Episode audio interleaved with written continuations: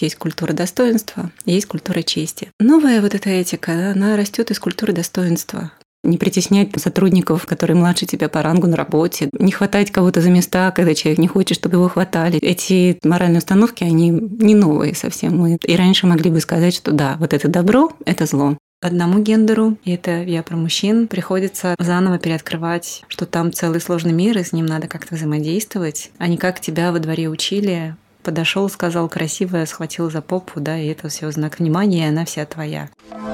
Не слабый пол. Подкаст проекта «Гласная».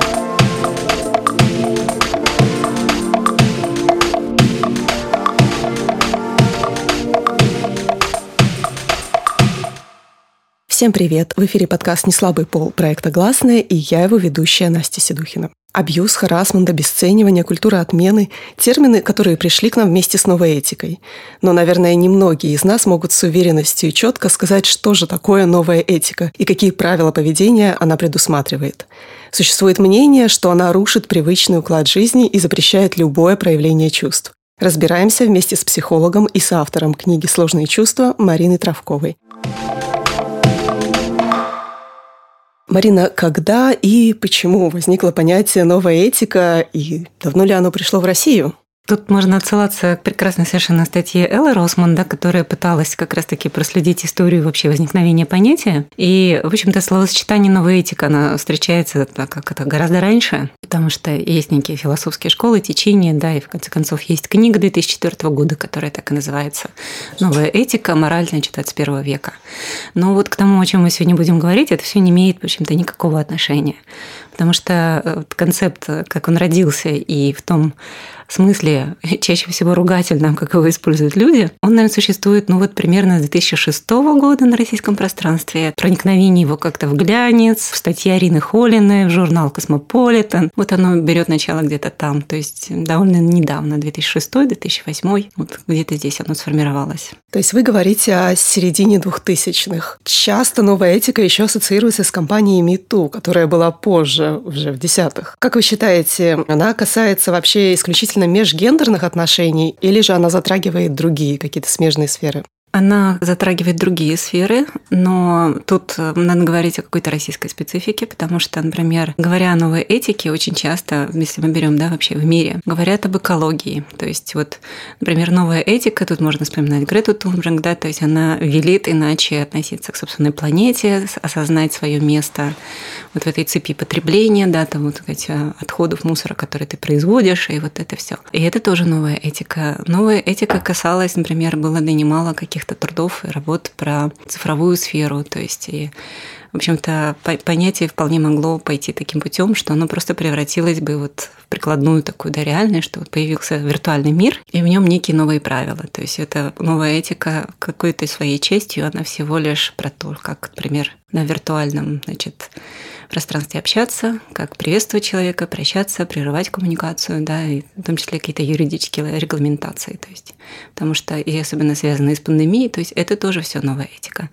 Но то, что находится на гребне и вызывает вот это большое количество реакций, это, конечно, все-таки история да, про там, где одна группа людей боится какого-то притеснения, ущемления со стороны другой группы людей. И межгендерное тут, наверное, выходит на первый план. Но есть еще да, всяческие меньшинства. То есть в этом плане это не, не очень такая, может быть, для России актуальная история, но вот говоря об Америке, да, БЛМ-движение и притеснение меньшинств, и вот борьба меньшинств за какие-то собственные пространства и так далее. То есть расовые вопросы, национальные вопросы, тоже, тоже все это про новую, ну, тоже все связано с новой этикой.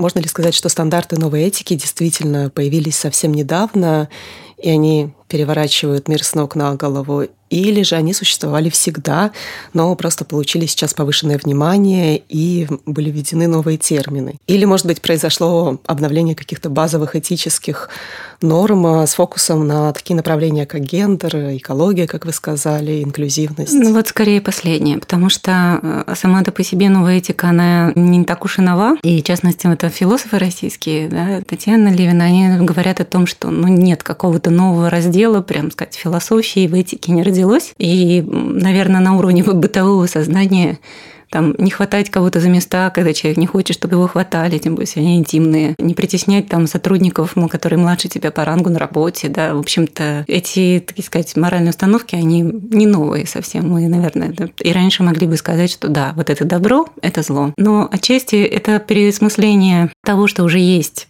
благодаря вот появлению, да, очень многих новых каких-то историй, и получивших очень большое распространение про инклюзивность. И, к слову, новая этика – один из ее истоков, таких, да, тоже условных, но откуда, так сказать, ветер дует. Это переосмысление, например, реальности существования ЛГБТ-популяции с точки зрения христианской морали. То есть есть труды, тоже, которые, да, вот осмысляют эту реальность, и все вот эти подвижки, которые, в общем-то, довольно естественные.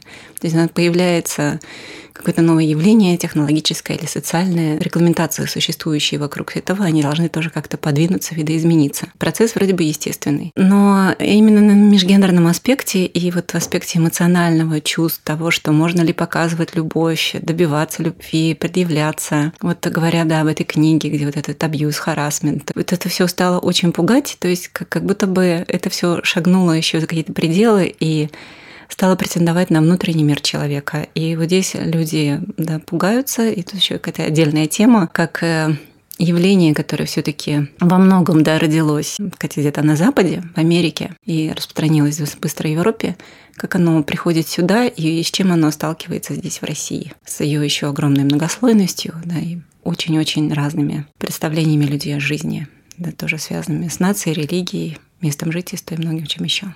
То есть э, я правильно поняла, что в России еще более резкая реакция на, ну, на, вот, на само понятие новая этика? Да, здесь вот, э, собственно, автор-составитель да, книги «Сложные чувства» Полина Арнсон навела свое время на книгу, за что спасибо ей большое, которая, как-то, мне кажется, несколько помогает осмыслить вот это все происходящее. Это книга Кэмпбелла, и он пишет очень много о микроагрессии, то есть это вещи, которые мы, может быть, их не очень связываем с новой этикой, но они вместе с ней тоже пришли.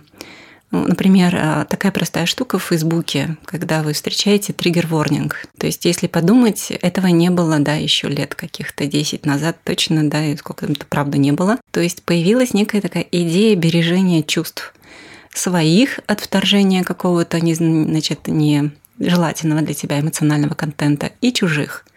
И люди, вот когда они пишут триггер warning, то есть это что-то новое. И есть кейсы, да, они документированы, они реальные, когда некие студенты, и вплоть до каких-то парадоксов, скажем, когда студенты, допустим, психологического факультета да, где-то в Америке требовали отмены или права пропускать какой-то предмет потому что, например, там речь шла о каком-то насилии, да, домашнем или сексуализированном, и для них это было чересчур. И то есть и вот этот вот поставить свой комфорт на первое место, и то, что, скажем, там, не знаю, во времена, когда я училась, было немыслимым, да, то есть э, травмировали тебя или не травмировали, рассказывая тебе о том, как излечивать травму, да, как бы как-то был не вопрос. Здесь вот это вот внимание, то есть очень то, что связывают социологи с процессами такой атомизации и очерчивания своего комфорта, того, что мы как будто бы все чувствительнее к самим себе, но парадоксальным образом это нас разъединяет как людей. То есть вот то, что э, идея, с которой это все приходило, что чем больше мы понимаем себя, тем легче и лучше нам будет выстраивать отношения, что-то идет не туда. То есть чем вот это большое сконцентрированное на себе постоянное самоощущение того, чтобы меня не задели, не обидели, да, то, что вот опять э, прошла какая-то серия публикаций, когда определенное поколение назвали снежинками. И здесь на самом деле сталкиваются два больших мира, старый и новый, условно говоря. И они даже не про этику, а это про разную, скорее всего, иерархию. То есть вот здесь надо вспоминать понятие гендер и вообще то, что в социологии называется культурами моральными. То есть есть культура достоинства, есть культура чести. Вот культура чести – это очень нам всем знакомая вообще, да, многовековая история, когда око за око, там, да, зуб за зуб. Это то, чем, наверное, сейчас, ну, не весь, но частично живет Северный Кавказ. Это когда люди живут в очень жесткой, четкой иерархии, и поэтому занять в ней свое место означает обрести некоторую безопасность. Чтобы эту безопасность сохранить, тебе нужно за нее это место удерживать. Чтобы его удерживать, тебе нужно превентивно отпугивать всех, кто на него претендует. И вот эта старая иерархическая система, она очень долго существовала, ну, везде, да, она в семьях, в академии, то есть всюду. Это когда молодой аспирант, там, даже если он понимает, что он понимает предмете больше, чем, скажем, какой-нибудь доктор наук, все равно должен промолчать, э, да, поддержать там неверную точку зрения. То есть вот это выслуживание, иерархический порядок. Но иерархический порядок, во-первых, как бы обещает человеку, что вот когда ты выбрался по этой лесенке, продвинулся, куда-то дошел, то там ты уже как бы можешь чуточку расслабиться, да, потому что те, те, кто ниже, они как бы не имеют права покушаться. А новая вот эта этика, да, она растет из культуры достоинства точнее, может, где-то на стыке, потому что культура достоинства, кажется, прекрасной иллюстрацию я наблюдала позапрошлым летом в одном санатории, когда два мальчика маленьких, лет 5-6, это они едут на самокатах, и один как-то не так свернул и задел второго. И тот, которого задели, он ему говорит, знаешь, говорит, я бы, конечно, сейчас мог тебя ударить, но я же знаю, что сила в том, чтобы, значит, никого не ударять и совладать со своим гневом. Это говорит шестилетний ребенок. То есть это очевидно, что он это где-то услышал. И у них завязывается дискуссия, просто совершенно потрясающая. Второй говорит ему, да, говорит, сейчас, говорит, сила, она в словах, она в убеждении. Вот у меня есть там, значит, приятель, он ходит на карате, и он думает, что кулаки его спасут. Но кулаки его не спасут, потому что сила на силу. И, и вот это вот хорошая иллюстрация культуры достоинства да, того, что, наверное, сейчас вот мы можем посмотреть на какую-то Западную Европу, Штаты, вежливость, э, когда да, этот человек на тебя кричит, но ты не должен потерять лица, когда очень это все очень... То есть в этом плане там никуда не ушел гнев и прочие все чувства, но есть вот эта идея, что на вспышку ярости и на попытку покушаться на, на тебя ты не отвечаешь самостоятельно, это не приветствуется, никакие драки не приветствуются, дуэли не приветствуются, да, никакие убийства чести не приветствуются. Приветствуется делегирование третьему лицу, в данном случае это институция, да, это суд. И, конечно, культура чести стоит на том, то есть она строится на том, что люди не очень верят институту власти. Поэтому это такой некий тип и принцип самоорганизации. А там, где люди верят институту власти, я знаю прям такие случаи, что как две бабушки, одна на другую подала в суд на соседку, но это не мешает им кофе пить вместе на балконе, потому что они настолько доверяют своему английскому суду, они уверены, что он как-то вот верно и справедливо рассудит. То есть у людей в России, я думаю, нет этого ощущения.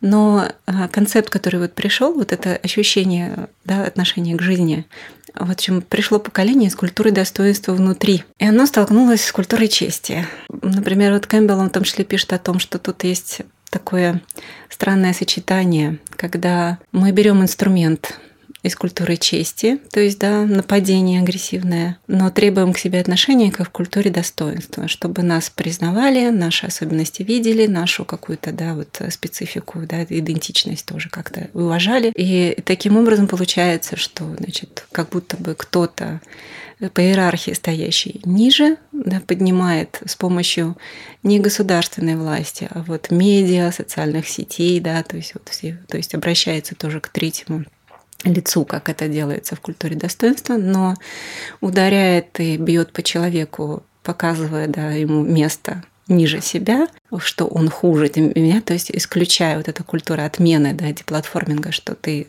выкидывает. То есть кто-то, кто должен быть изгнан из некого сообщества. То есть это уже вот инструмент культуры чести. И что у нас вот мы живем в таком странном, странном сочетании. Но возвращаясь к России, да, это часто про то, что правду люди, которые очень пугаются новой этики, они правду не могут понять, как это так. Вот, ну вот Грета, да, это ребенок, что она там понимает, и как получилось, что она стоит на трибуне ООН, да, и что-то говорит, как вы смеете. То есть для людей в культуре чести это что-то невероятное. Кто ее вообще выпустил и что она здесь делает? Потому что да, там должны быть люди с иерархией, с регалиями и так далее. Для культуры достоинства, который живет вот поколение да, помладше, у меня есть чувство, у меня есть мнение, у меня есть, я выхожу и говорю тебе, да, ты должен меня слушать. Неважно, сколько у тебя опыта, неважно, что ты прожил, неважно, какой ты там на иерархической лестнице, ты просто должен, потому что у меня есть эти эмоции. И вот это вот вынос себя, потому что вот самопрезентация, она вот очень да, связана и отражается вот с тем да, словарем, о котором мы писали. Упрощенно говоря, в культуре достоинства отрицается физическое насилие и вербальная агрессия. Оно не приветствуется, да. И из культуры достоинства возникла вот эта, наверное, пошла вот эта линия про язык вражды, потому что сначала значит, разобрались с агрессией, так скажем, покрупнее, да, потом стали обращать внимание на микроагрессию. И тут вот появляется та самая сфера, про которую столько переживаний.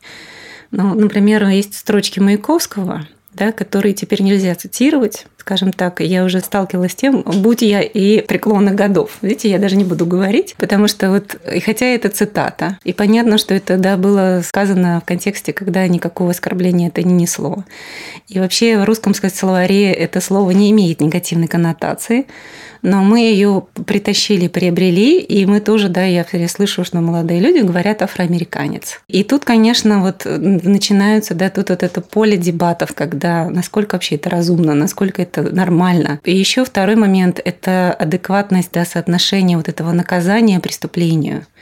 Да, ну, начиная от того, что про сроки давности это одна история, а другая история, что, ну вот как Джан Роллинг, да, она автор книги, насколько это было окей, да, исключать ее из мероприятий, связанных с книгой, то есть э, вот то, что это действительно некий невидимый моральный кодекс, и никто не знает, как бы, да, когда мы говорим о административном праве, об уголовном праве, мы понимаем, что там за такое-то нарушение тебя ждет такой-то штраф, да, такое-то искупление. Здесь оно непонятно, непредсказуемо, и действительно, как будто бы очень часто зависит от того, кто на тебя напал. От некоторых гендерных исследователей можно услышать мнение, что вообще никакой новой этики не существует, а просто недостойное поведение стало более явным, более заметным, и ну, более наказуемым. Вот как вы к такому тезису относитесь? Что думаете? И да, и нет. Как уже было сказано, совсем новой действительно этики, новой какой-то не родилось. Действительно, это осмысление новой реальности, в том числе эмоциональной, социальной, с новым, новым словарем и новыми регламентациями. И вряд ли кто-то может сказать, что новая этика – это вот оно, вот он свод правил. Раз, два, три, четыре, пять. Да, вот это делай, это не делай.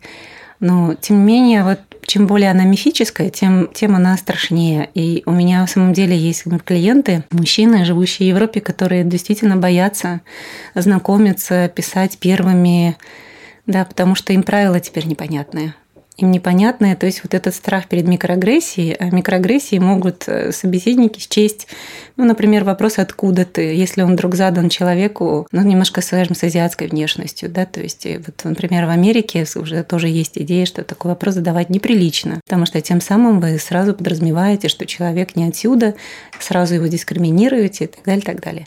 Хотя вот, казалось бы, да, это тоже очень такой... Есть, конечно, те, кто с этим спорит, они говорят, ну, Америка же это сплав разных наций, да, и это очень закономерный вопрос. Ну вот нет как э, была эта шутка в теории большого взрыва, когда они приходят заполнять какой-то формуляр, и им служащий говорит, что вы можете этот формуляр заполнить на английском, китайском, вьетнамском, там, португальском, что-то еще, там, хинди, это, и, и какой-то там еще редкий язык. И они говорят, ну, конечно, английский. Он говорит, ну, я тоже так думаю, но я же должен вам все предложить, чтобы никого не дискриминировать. То есть там длинное-длинное перечисление.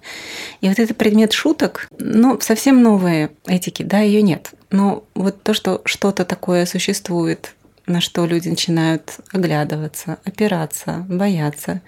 Оно есть, да, есть процессы, в том числе какие-то реальные, есть люди в самом деле как-то от этого пострадавшие, не так значительно, но тем не менее, да, ну, вспоминает уже Джан Роллинг или, ну, скажем, Вайнштейн, возможно, гораздо больше это заслужил, но в российском поле опять все это очень странно переворачивается, потому что у нас ни одного серьезного случая Кэнселинга я не знаю. Я могу, наверное, вспомнить только историю с девушкой, которая что-то не то сказала о домашнем насилии, но потом... Регина Тодоренко. Да, Регина Тодоренко, но она и извинилась, и да, и мне кажется, что, наверное, лучшее поведение, которое можно было представить в этой ситуации.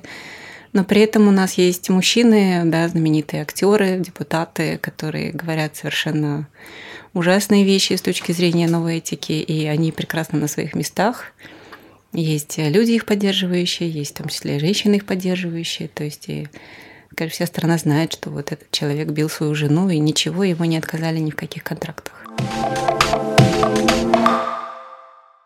Правда ли, что в России больше обсуждают какие-то западные случаи, западные понятия, чем внутрироссийские реалии? Да, это важный момент. Мне кажется, это правда так. И даже вот да, я смотрю, сколько движется дискуссия о роллинг-сетях и сколько продержалась дискуссия о Слуцком, например. Я вижу разницу. То есть, мне кажется, здесь еще такой элемент. Нам а, милее говорить о чем-то условно приходящем с Запада, ругать его или хвалить, и про него спорить и так далее. Потому что мы, наверное, все уже как-то так или иначе чувствуем некоторый запрет обсуждать какие-то темы и каких-то людей в своем отечестве. Это небезопасно и даже подпадает под ряд статей. Поэтому так нам классно, здорово и нравится поговорить о новой этике где-то там. Как вы думаете, вот в тех странах, где существует культура отмены, где есть уже да, вот какие-то случаи, когда там с Джоан Роулинг, например, это скорее какие-то крайности, эксцессы, да, там исключения, или это уже сформировавшийся новый серьезный тренд? Мне кажется, что это сформировавшийся тренд, но сейчас он еще имеет такую остроту и привкус того, что какой-то компании, которая, например, сотрудничает да, с Жан Роллинг, и которая вот узнает, что она что-то не то сказала, да, скажем, о трансгендерных людях, и которая от нее отстраивается и говорит, это нельзя, это неправильно. В чем, кстати, я их совершенно поддерживаю, да, но Дальше вот то, что это некое такое бесконечное наказание, то есть они не говорят на два месяца, на три месяца, только вот в этом. Вот это вот то, что уже стали называть моральной паникой, что люди как будто бы паникуют и боятся, что если ты вот задел и сел рядом или как-то продолжаешь общаться с этим человеком, да, вот, вот это резкое разграничение на свой-чужой, очень странное, которое снова возвращает нас к культуре чести. То есть в культуре чести ужасно важно мой, не мой мой тейп не мой тейп, да, мои люди не мои люди, моя банда не моя банда. То есть и вот, вот эта вот моральная паника, я думаю, что ну, с ней со временем да, чем больше будет таких случаев, тем больше накопится просто задетых, тем больше накопится противодействия и будет выработана регламентация. Но сейчас это носит вот такой характер. То есть скорее отстроиться, потому что как будто бы я вот-вот замораюсь. И это, правда, снова вот как в культуре чести. Да? Мои свои, правильная сторона, кто не за нас, тот против нас. Это странным образом возвращает нас к жестокости. Ну, то есть вы именно это имеете в виду, когда вы говорите, что новая этика может разъединять? Да, потому что она лишает диалога. Потому что вот эта позиция обиженного и не, опять не хочу сказать, что в ней нет правды, да, и что действительно за БЛМ огромная история, и про действительно мироощущение да, для людей, которые, скажем, чувствуют себя, вот, да, которые добиваются. Там действительно много боли, много страданий, там до сих пор нет прав. И российская специфика, она еще, к сожалению, в том, что мы как бы обсуждаем 2022, да, условно говоря, сами находясь в правовом поле, ну, я не знаю, какого года, 70-го, 80-го. Поэтому я очень часто нашим людям говорю, что ну, вообще о чем мы спорим. Да? Мы спорим о харасменте, когда у нас декриминализированы домашние побои. То есть у нас еще такие да, завалы, что говорить о вот этих микроэлементах морали и этики. Вы говорите, что у вас есть э, клиенты, которых пугают эти правила новой этики, которые не знают, э, как им теперь поступать, э, как им начинать знакомство. А может быть, есть уже какие-то четкие постулаты и правила, которых можно придерживаться? Может, кто-то уже прописал, четко расписал инструкцию, да? Вот это очень интересно, правила, они рождаются как-то стихийно, да, здесь целый раздел социологии, на который изучает, как это происходит. Но мне, например, говорили, что людям всегда нужны какие-то типологии и что-то на что опираться. Мне, например, говорили, что есть такая американская традиция трех свиданий, что первое обычно проходит, оно такое ознакомительно-установочное, это чашка кофе в публичном месте, второе вы можете вместе поужинать, третье может быть в более интимной обстановке, и, скорее всего, оно кончается сексом, и если оно кончается сексом, вы продолжаете, а если нет, вы расходитесь. То есть даже не говоря, это может быть знаком того, что все. Какое-то правило трех свиданий, вот какие-то такие вещи, но они интересны, потому что они все имеют характер полуслухов, и нигде, конечно, они не записаны. И, конечно, никогда ты партнеру не покажешь, скажешь, вот три, да, то есть. Но какие-то то такие регламентации, они бродят. Многие компании, просто особенно западные, для своих сотрудников проводили всякого рода обучение, да, и, например, такие вещи, как насилие, харасмент, там, отсутствие инклюзивности, они все правду есть. И про них совершенно прекрасно, что про них говорят. Но я пока не очень знаю, что делать с тем, что кто-то настолько оказывается скованным, неуверенным, то есть человек правду не знает. А вот идет по улице красивая девушка, вот я ей там скажу, да, там, девушка, вы красивая. Будет ли это харасмент? Скажем, для меня нет, а та сторона может считать, что это вторжение в границы, нарушение оценка меня, значит, не как человека, а как объекта внешности. И вот и в, в этом плане я как когда-то пыталась дать вот людям таким сомневающимся некие такие гайды, говорила, что мы можем всегда представить, что вот у нас есть действия, которые вы собираетесь сделать. Например, спросить у человека с азиатской внешностью, да, живущего в Америке, откуда он. Вот, я сказала, что есть такой внутренний компас. Ну, или красивый, понравившийся вам человеку на улице, да, нам заявить, что у вас там, не знаю, красивое платье. То есть э, нужно смотреть вот ваши действия, если его экстраполировать, если представить, что этот ряд бы продолжился, да, что за комплиментом о внешности, может быть, там шло бы дальше что. И если там просто ваше восхищение пошел мимо, да, это одна история. Если ухаживание, то опять какое оно. И вот при таких вот, да, про, про продолженных каких-то виртуальном мысленном голове историях становится видно, куда мы именно хотели и шли. И им бы очень хотелось оставить за людьми, конечно, право на извинения. Потому что вот резкость реакции тоже пугает. То есть, если человек сказать, сделал неудачный комплимент, даже он мог сказать простите, и его тут же простили. А можно ли сказать, что новая этика, она в большей степени про диалог, про поиск какого-то индивидуального подхода, или пока что еще наоборот, это какие-то вот правила, которые еще не принято обсуждать? Она, наверное, задумывалась как таковая, но, как уже сказано, на деле нет потому что она очень сильно очерчивает тебя. Это вот тот самый процесс атомизации. То есть чем больше я как бы бы знаю себя, чем больше я слежу за тем, чтобы меня, там, скажем, да, не, оценивали так и вот так. И вот, например, здесь это очень все дискутабельные моменты, потому что, например, такая тоже мелочь. Да, есть люди, для которых крайне безумно важно, чтобы к ним обращались тем именем, которое они назвали при знакомстве. Если, например, человека зовут там Любовь или Мария, и человек сказал, да, вам я Маша или я Люба, а вы, да, потом сказали Любаша или там Мария или Машенька, то есть э, Аня или Анна, да, там, не дай боже, Аннушка. То есть вот я понимаю, что в этом месте есть какая-то разница. Потому что, например, мне тоже могут не нравиться какие-то производные моего имени, но мне никогда в голову не приходило человека остановить, потому что я предполагала, что он, наверное, делает это не со зла, да, если это правда было не специально какой-то уничижительной историей. Но вот он это делает не со зла, и мне в голову бы не приходило его поправлять. И понимаю, что новая этика в этом месте, она как бы говорит, нет, стоп.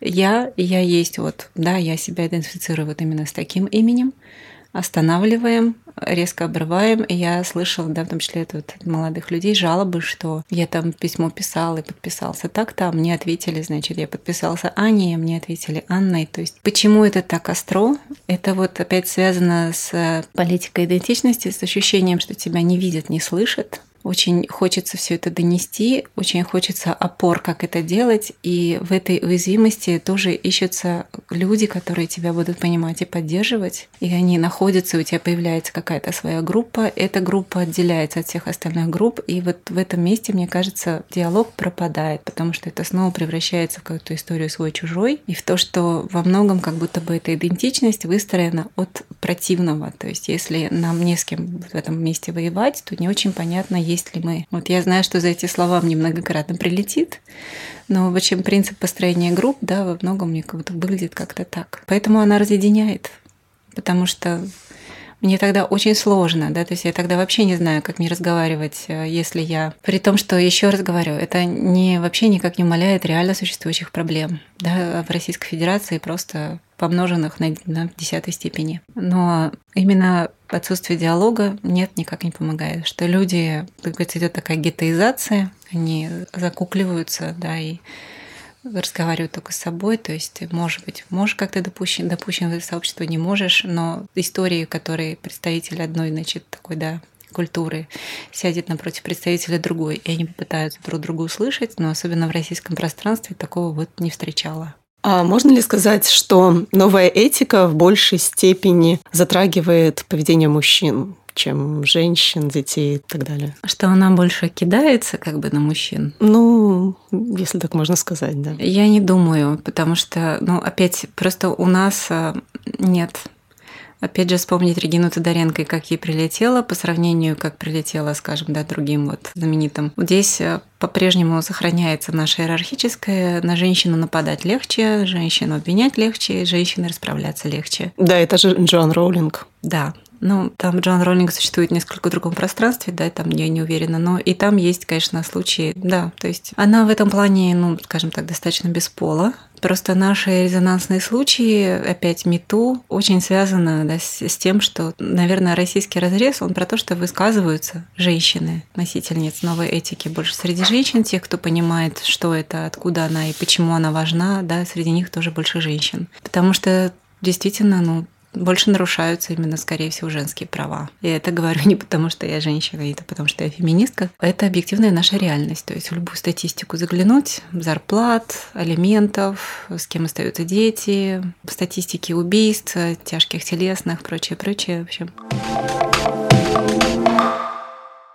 Как вы думаете, насколько вообще сильны позиции этики сейчас в мире, как она эволюционирует, и можно ли ждать либо отката каким-то да, старым устоям, да, там вот э, культуре чести, или она будет развиваться и идти на больший диалог? Ох, тут не хочется пошутить, что у нас все время какой-то третий путь, э, что термин, это, который очень все знают от Шульман про гибридность всяческую. У нас, во-первых, мы даже сейчас, когда разговариваем, мы, наверное, разговариваем про определенный социальный слой. Ну, нет, если говорить про новую этику, допустим, в западных странах, которые мы приводили в пример, да, ну и в России тоже сравнить. Ну, так как от любого явления, да, такой большой новизной, рано или поздно люди, а, устают, Б, у него, как я сказала, появятся какие-то все-таки очертания, то есть станет понятно, что нельзя, что можно. Также она уже перестала быть такой страшной, как была в самом начале, потому что та же Роллинг, например, имеет огромное количество поклонников и последователей, людей, которые, то есть это уже не история, когда тебя, значит, все общество изгнало одного тебя в пустыню это превращается скорее вот в стенка на стенку. Но человек не в одиночестве. И в российском поле тем более уж всегда найдутся. То есть здесь, э, скорее всего, если существуют э, правила новой этики, то они существуют в каком-то да, ряде сообществ профессиональных или каких-то вот социальных, которым она важна и интересна, которые себе позиционируют. Как вот Медуза рассматривала какой-то случай харасмента да, внутри себя. И опять же, ничем он особо, так сказать-то и не кончился, между прочим. Но ей как бы хотя бы это было важно, да, было, было показано, что нам это важно, что мы не закрыли на это глаза, мы это как-то обсуждаем. Внутри вот такого сообщества да, для человека, попавшего под этот, э, да, скажем, под этот фонарь, под этот фокус, э, для него это чувствительно, но у него в нашей реальности, опять же, всегда есть возможность, а, найти сторонников своей позиции, б, просто взять, выйти от этих сторону и сказать, злые вы, ушел я от вас, вот у меня теперь там другая компания, поле, люди, и они меня понимают, разделяют. Возможно ли в ближайшее время диалог между сторонниками культуры чести, культуры достоинства, если предпосылки к этому, как э, в других странах, так и в России? Я на это очень надеюсь, но как бы, диалог, он исторически всегда возникает рано или поздно. Вопрос, какой ценой, да, после каких событий, какими потерями. Я сейчас, кстати, вот говоря о том, что никто не пострадал, вспоминаю некоторых профессоров да, высшей школы экономики. Там э, человек уволился сам, Думаю, что вот как, как раз там, там скорее я бы волновалась за внутреннее состояние. То есть еще один вопрос хороший, который, кстати, вот недавно в передаче Синдеевой да, задавала и Татьяна Лазарева, это про то, что если люди 20-30 лет назад не были информированы о том, что, что они делают, да, то есть э, вот есть же вот это серое поле, когда в том числе некая твоя мускулинность прописывала тебе, если ты правильный мужчина, активное ухаживание, агрессивное ухаживание, в том числе с хватаниями, и, к сожалению, да, есть прямо факты, собранные об этом свидетельства, что да, вот мужчины мужчинам мне нередко рассказывали, что обращаться с женщинами нужно именно так. И когда человек это делал, и когда ему спустя 20 лет возвращаются и говорят, знаешь, это было насилие, то есть вот здесь такая интересная история, что если человек, который пострадал в той ситуации, это переосмыслил, но он теперь об этом говорит, на самом деле это и есть приглашение к диалогу. Но мы настолько все, видимо, еще вот напряжены, и тут наше еще срабатывает травматическое наследие доносов, общественных вот этих всяких разборов, партсобраний, вот этих вот всяких, да, то есть поэтому человек, которому с таким приходит, даже говоря вот об этом профессоре, он не услышал это как диалог, и сложно выйти извиниться, и сложно сказать, что да, это было, да, и простите меня. Там, знаешь, конечно, возможно, есть еще опасения юридического порядка, когда признание, ну вот говоря сейчас о моральной стороне. Но люди этого боятся, то есть они, там возникает такое, а что я? Я же как все, я же не делал ничего, почему меня не останавливали тогда, почему вы молчали тогда. И вместо диалога, с учетом еще нашего травмы наследия, тут сразу глухая стена, абсолютная оборона, нападение в ответ, да, вот вся, всяческое обесценивание, что там сама дура и что-то, или вот, э, вот этот странный тон, которым извинялся, например, Венедиктов, такой, да, сказать, извинение в кавычках. Вот, вот это все. То есть. И тут, да, диалога нет еще, потому что мы очень напуганы. Мы культуры чести, когда к тебе подходят с обвинениями, это смертельно. В культуре достоинства, когда тебе подходят с обвинениями, ты садишься за стол переговоров. Мы внутренне все еще в культуре чести. Если возвращаться к этому страху, растерянности вот в этих новых правилах, как человеку побороть появившийся страх и как при этом не сделать вот что-то лишнее, недозволенное? До конца я и сама не знаю, думаю, что это от ситуации к ситуации, но мне кажется, что ничего лучше коммуникации пока не придумали. То есть э, словами через рот и ходит много каких-то смешных мемов в интернете про это, когда там что хочу тебя спросить, как дела, только это такая приписка, только не сочти это, да, там, домогательством, харасментом, там, вторжением в твои границы, попытка тебя сталкерить и так далее, и так далее. И я думаю, что да, словами через рот и если вдруг вам скажут, что вы переходите что-то, сказать, что извините. В плане именно межгендерного, межполового взаимодействия я люблю очень приводить вот э, какие-то элементы, когда мне, в частности, люди спрашивают, а вот как теперь ухаживать, как в любви признаваться, как вообще, как, как, это, прям пролич какой-то, все страшно. Конечно, ну ничего нет страшного, просто нужно немножко усвоить идею того, что разговаривать и спрашивать можно на каждом этапе.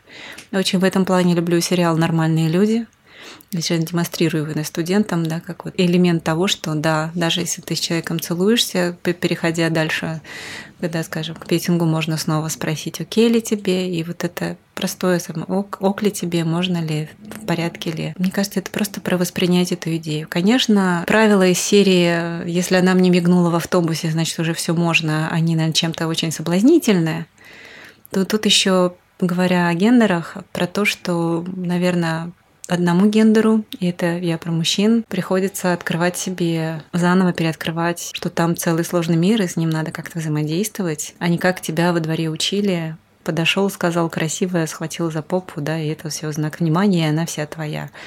Да, вот, то есть это, конечно, сложно, но это же интересно. Я хочу не сказать, это оптимизм, это же классно и интересно. Ну а вот как раз кому интересно и кто только погружается в новую этику, как можно ей научиться и распознать, именно распознавать, где абьюз, где нарушение, где токсичность, где обесценивание, где флирт, а где харасмент, где сложный характер, а где уже абьюз начинается, где начинается нарушение границ пресловутых другого человека. Всегда можно спрашивать, да, вот окей ли тебе, нормально ли тебе, ну, тогда садиться периодически разговаривать, поэтому новая этика, да, это много-много разговоров. А еще вот то, что я сказала, что, скажем, можно, да, сказать девушке на улице, вау, ты красивая, да, и это можно будет, может быть восхищением, за которым нет угрозы. Опять немножко, мы тут еще да, не, не, не ухватываем такой важный аспект понимания привилегий, потому что, то есть это вообще про расширение картины мира, это про приглашение в мир тех, кто живет чуть чуть-чуть иначе. И в этом плане мужчины, которые говорят, ну вот я не понимаю там, да, что вы там пишете, что бедные женщины, они ходят вечерами, там, ключи зажимая в руке, и, значит, боятся в лифт ходить с незнакомцами. Чего они меня боятся? Я безопасный. Да, то есть, ну вот немножко признать реальность других, что действительно очень много опасностей, что откуда она знает, что если ты ей в два ночи на улице сказал, вау, вы красивая, да, она шарахнулась, это не, это не про то, что новая этика всем все испортила, это про реалии нашего мира. И вот в этом плане новая этика, она еще приглашает осознавать привилегии, да, а тут возникает еще одна волна такого возмущения, потому что такой среднестатистический мужчина говорит, ну какие у меня привилегии? Вот если, если хоть кругов, вы мне рассказываете, что я, значит, доминирующий класс, да, и вообще получаю всякие плюшки. А где мои плюшки? Я, скажем, там, живу с мамой в Подольске, да, в 40 квадратных метрах, и, значит, и пятый год не могу продвинуться по службе. Какие мои плюшки? То есть э, Тут, конечно, еще про вот про уровень общего, частного, да, и про то, что да, все так, но даже в этой ситуации наверное, входя в лифт с мужчиной, ты чувствуешь себя иначе, чем то же самое, когда это делает женщина. Уже разный опыт, разные легенды, разные слухи, разные установки. Если говорить про развитие новой этики в России, где мы сейчас, вы сказали, что да, мы там далеко в 70-х, 80-х годах, но вот какие предпосылки занимает ли сейчас новая этика тех, кто живет там в крупных городах, а насколько она распространяется и может вообще распространиться и вести диалог именно вот с культурой чести, которая так сильна в России? Мне видится, что в целом наша государственная, да, такая вот э, тренд и политика, она про культуру чести, и что внутри этого определенные социальные круги, они живут в таком собственном пузыре, и новая этика проживает там, и это, конечно, пузыри, которые, видимо, больше себя мыслят культурой достоинства. То есть люди, которые, когда им там, не знаю, да, на них в интернете написали кляузу, не, не пишут в ответ, не ищут киллера, чтобы немедленно расправиться, да, или кого-то, кто заставит извиниться, а люди, которые считают ниже своего достоинства вообще там ввязываться, например, и отвечать, но когда это, да, вот как с Дарьей Сиренко, это массовая история, на тебя нападает много-много, конечно, ты очень хорошо здесь понимаешь вот эту свою уязвимость. Это безумно неприятно и даже, в общем-то, в самом деле опасно. Но ответить тебе, да, из культуры достоинства как будто бы нечем. И новая этика для в российском разрезе, она еще очень во многом именно про это. Да, про то, что вот оно происходит со мной, посмотрите. То есть, поскольку у нас еще все это про докричаться, то особенно вот из этих социальных слоев, которые про это понимают, больше дают, может, в силу того, что молодость, а, образование западное, путешествуют больше, читают на английском, да, слушают это все. Они, как разные фильтры, они это видят, но когда они подходят к условному какому-то ректору какого-то условного университета и говорят, что этот преподаватель домогается студента, кто говорит «и что?». То есть и это вот разная оптика прямо такие. И мне кажется, что если говорить уж, что надо там учиться искать диалог, то одной стороне, да, но и другой тоже. То есть мы, мы, наверное, совсем нового в этом устройстве мира, то, что есть пословица, если бы молодость знала, если бы старость могла. Да? Старость теперь не знает. Это самое обидное, но это надо принять. Старость не знает. То есть, э, начиная от того, что говорят, да, такое социальное явление, что есть у нас кидалты, называют детей, которые в цифровом поле гораздо лучше разбираются, чем их родители. Но у нас и новоприходящее поколение больше не берет, не ест, не принимает не критический опыт старого. И это не вот прежний обычный конфликт отцы-дети, а то, что это действительно другой мир. И мне кажется, что в этом плане, может быть, пора подвинуться тем, кто старше, то есть посмотреть на это все. Но это опять мы говоря да, о социальной действительности и о том, и оно происходит. Потому что, например, для меня один из таких теплых и забавных про это моментов, это что дети взрослые стали приводить родителей на психотерапию. То есть, если да, была история, когда ребенка тащат, он не слушается или что-то. А это дети, которым 20-30, они приводят родителей, которым там около 50, да, говорят, что вот и, и родители слушают. То есть вот тут есть такие, такого рода диалог. Но если мы говорим про большие наши институции, то его нет. Очень советую статью Эллы Росман да, о новой этике. Мне кажется, очень близка ее позиция, что это очень экзотичное понятие, и в него впихивается и то, что, например, там, можно одобрять и то, что не очень, что маятник всегда идет в обратную сторону, что не так страшен черт в российских реалиях, как его малюют, потому что ни одного реального случая, в котором бы у нас человек так страшно пострадал, да, даже вот пока никого, кажется, она до такой степени не убила. И у нас очень пестрое в этом плане поле, и приглашаю смотреть на нее все-таки как на способ одних людей рассказать другим про то, что их волнует. То есть не отгораживаться, а попробовать услышать. Если ваша мать, сестра, дочь, я не знаю, кто-то близкий вообще говорит вам, что вот а новая этика теперь говорит вот так, да, то есть не реагируйте на слова новая этика, попробуйте услышать, что за ними. Все-таки за диалог. Не слабый пол. Подкаст проекта «Гласная». Если говорить о домогательстве со стороны мужчин, не только они виноваты. Мой муж меня бьет, а почему ты не задумывалась об этом? А что ты сделал для того, чтобы он тебя не бил? Даже существует глагол теперь «харасить». Как? Харасить. Но только не надо из этого делать миф, что у нас острейшая проблема с насилием в семье. Цифры должны были быть другие.